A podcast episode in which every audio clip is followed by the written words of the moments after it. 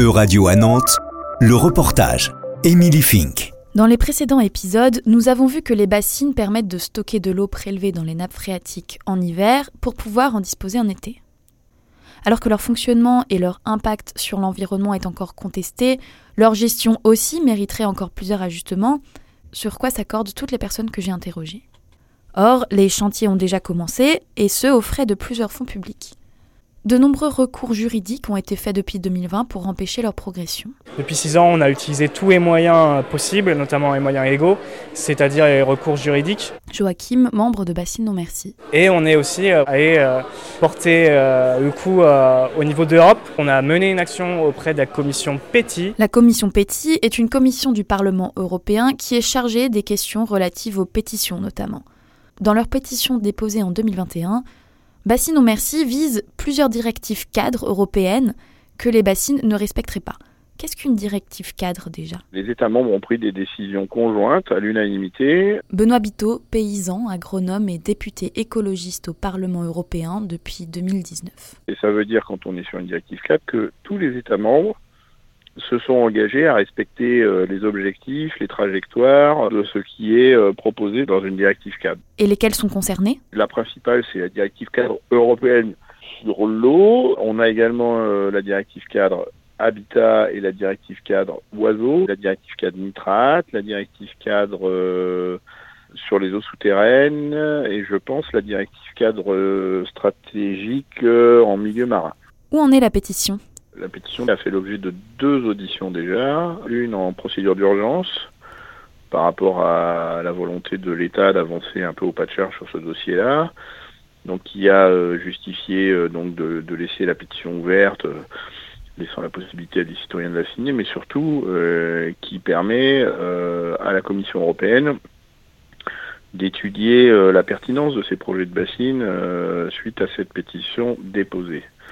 Ensuite, au regard de l'investigation, on va dire, de la Commission européenne, la Commission des pétitions a souhaité réaliser une seconde audience pour faire un état d'avancement du sujet des bassines, ce qui a donné lieu, cette fois, à un courrier plus dur de la Commission européenne vers le gouvernement français, où la Commission attire l'attention du gouvernement français sur le fait que potentiellement, ces projets tels qu'ils sont conçus enfreignent 6 directives cadres européennes majeures et donc justifieraient quand même que la France engage un moratoire, un minima, en tout cas un temps mort et une révision des modalités de déploiement de ces bassines par rapport à l'enquête qu'a pu faire la Commission européenne. La prochaine étape, c'est qu'une délégation de députés européens fasse un déplacement dans une délégation parlementaire sur le terrain du Marais Poitevin pour vérifier auprès des porteurs de projets, mais aussi auprès des opposants, la pertinence de ce projet. Donc voilà, on attend de stabiliser une date pour pouvoir se déplacer sur le Marais Poitevin, probablement dans le second semestre de l'année 2023. Et cette demande de moratoire a-t-elle été entendue ? Si on ouvre un moratoire, ça veut dire qu'on éteint la référence aux âges antérieurs. Et donc du coup, c'est une des raisons pour lesquels l'État refuse d'ouvrir un moratoire et pour lesquels on avance à marche forcée. Et c'est justement cette marche forcée qui suscite autant de débats. Certains, comme Yves Le Quélec, président de France Nature Environnement Vendée, ou Thierry Burlot, président du comité de bassin de l'agence de l'eau Loire-Bretagne, préfèrent maintenir le cap du dialogue déjà engagé. Moi, ce que je cherche sur Sainte-Soline, c'est un chemin, parce que c'est pas dans la violence, c'est pas dans l'affrontement qu'on va régler ces questions. Le dérèglement climatique nous impose à tous la nécessité de partager et de trouver des solutions ensemble. Et c'est ce que j'essaye de faire. Et au-delà de cela, Yves Le Quélec s'inquiète de la pertinence de la cible majeure choisie. Il y a effectivement des projets de méga-bassines, y compris en région Poitou-Charentes, qui sont extrêmement problématiques. Les opposants font une erreur assez tragique de cible. Et il est vrai que d'autres projets ont été condamnés par la justice et qu'il y a même des bassines qui ont été construites illégalement, ce qui n'est pas le cas de Sainte-Soline. Les requêtes déposées contre l'autorisation de sa construction ont d'ailleurs été rejetées le 11 avril par le tribunal administratif de Poitiers.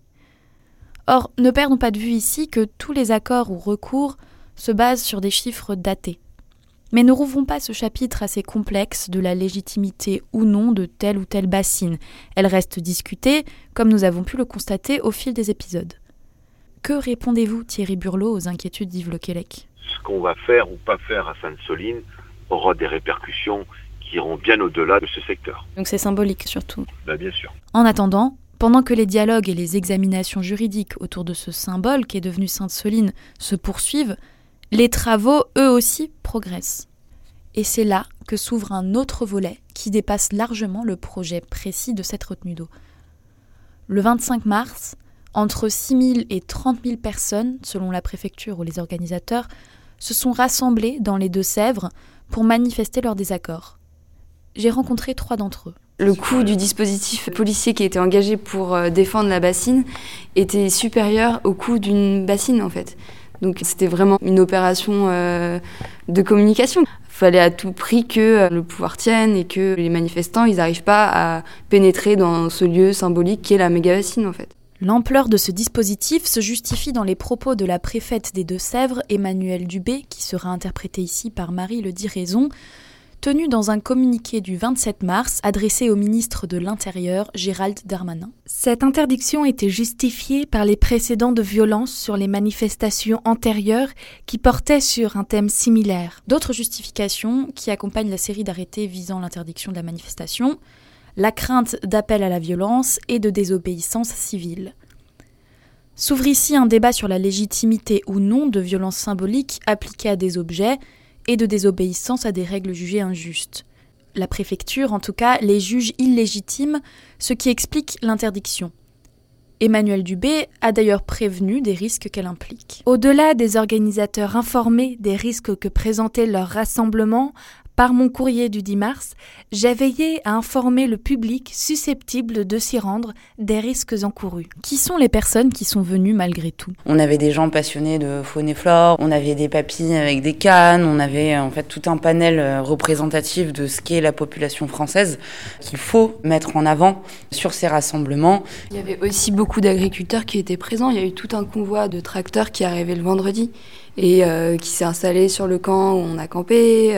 On n'est pas contre les agriculteurs, c'est juste un type d'agriculture. Et comme prévu, la violence était au rendez-vous. Pour Emmanuel Dubé, quelle que soit l'opposition locale identifiée au projet de création de réserves de substitution dans le bassin de la Sèvre Niortaise et du Mignon, pourtant issu d'un dialogue approfondi entre les nombreuses parties, tout porte à croire que les activistes violents visaient davantage les forces de l'ordre pour elles-mêmes et à travers elles les institutions républicaines. Les organisateurs ne pouvaient pas ignorer la violence qui se déchaînerait lors du rassemblement qu'ils avaient préparé. Or, le problème aussi, c'est que, parce que le gouvernement il va toujours mettre l'accent sur les plus radicaux, il y a peut-être centaines de personnes qui sont vraiment là pour en découdre, mais je pense que la plupart d'entre nous, on ne savait pas vraiment en quoi l'action allait consister, si ce n'est encercler la bassine. Ce que la grande majorité des Français vont voir, c'est des éco-terroristes, des personnages violents. Quand les violences ont-elles éclaté ? J'ai néanmoins décidé de ne pas commander de procéder à la dispersion après sommation tant que les cortèges ne se montraient pas hostiles. Au vu des premières attaques contre la gendarmerie, j'ai décidé de l'usage de la force après sommation. Pourtant, avant d'arriver dans les champs, nous on était loin donc on ne voyait pas, mais il y a eu déjà des lacrymos et il y a eu, mais ça nous on ne l'a pas vu sur le coup, en fait il y a plein de choses qu'on ne voyait pas et qu'on ne comprenait pas sur le coup, mais en gros c'était des gendarmes sur des quads qui tiraient des LBD alors qu'il y avait encore très peu de gens. Et une fois arrivés dans les champs, on était encore loin de la bassine, les Black Blocs n'avaient même pas encore commencé à tirer, il n'y a personne qui était vraiment en face de la bassine, il y avait déjà un peu cette dispersion de la foule entre les premiers rangs et puis tout le reste qui n'avançait pas en courant vers les CRS. La première personne s'est pris une grenade dans le pied qui est tombée, en fait, qui a un petit peu sauté. Elle était juste à côté de nous et on n'était pas en première ligne. Ça a été le premier médic et après ça s'est enchaîné, quoi.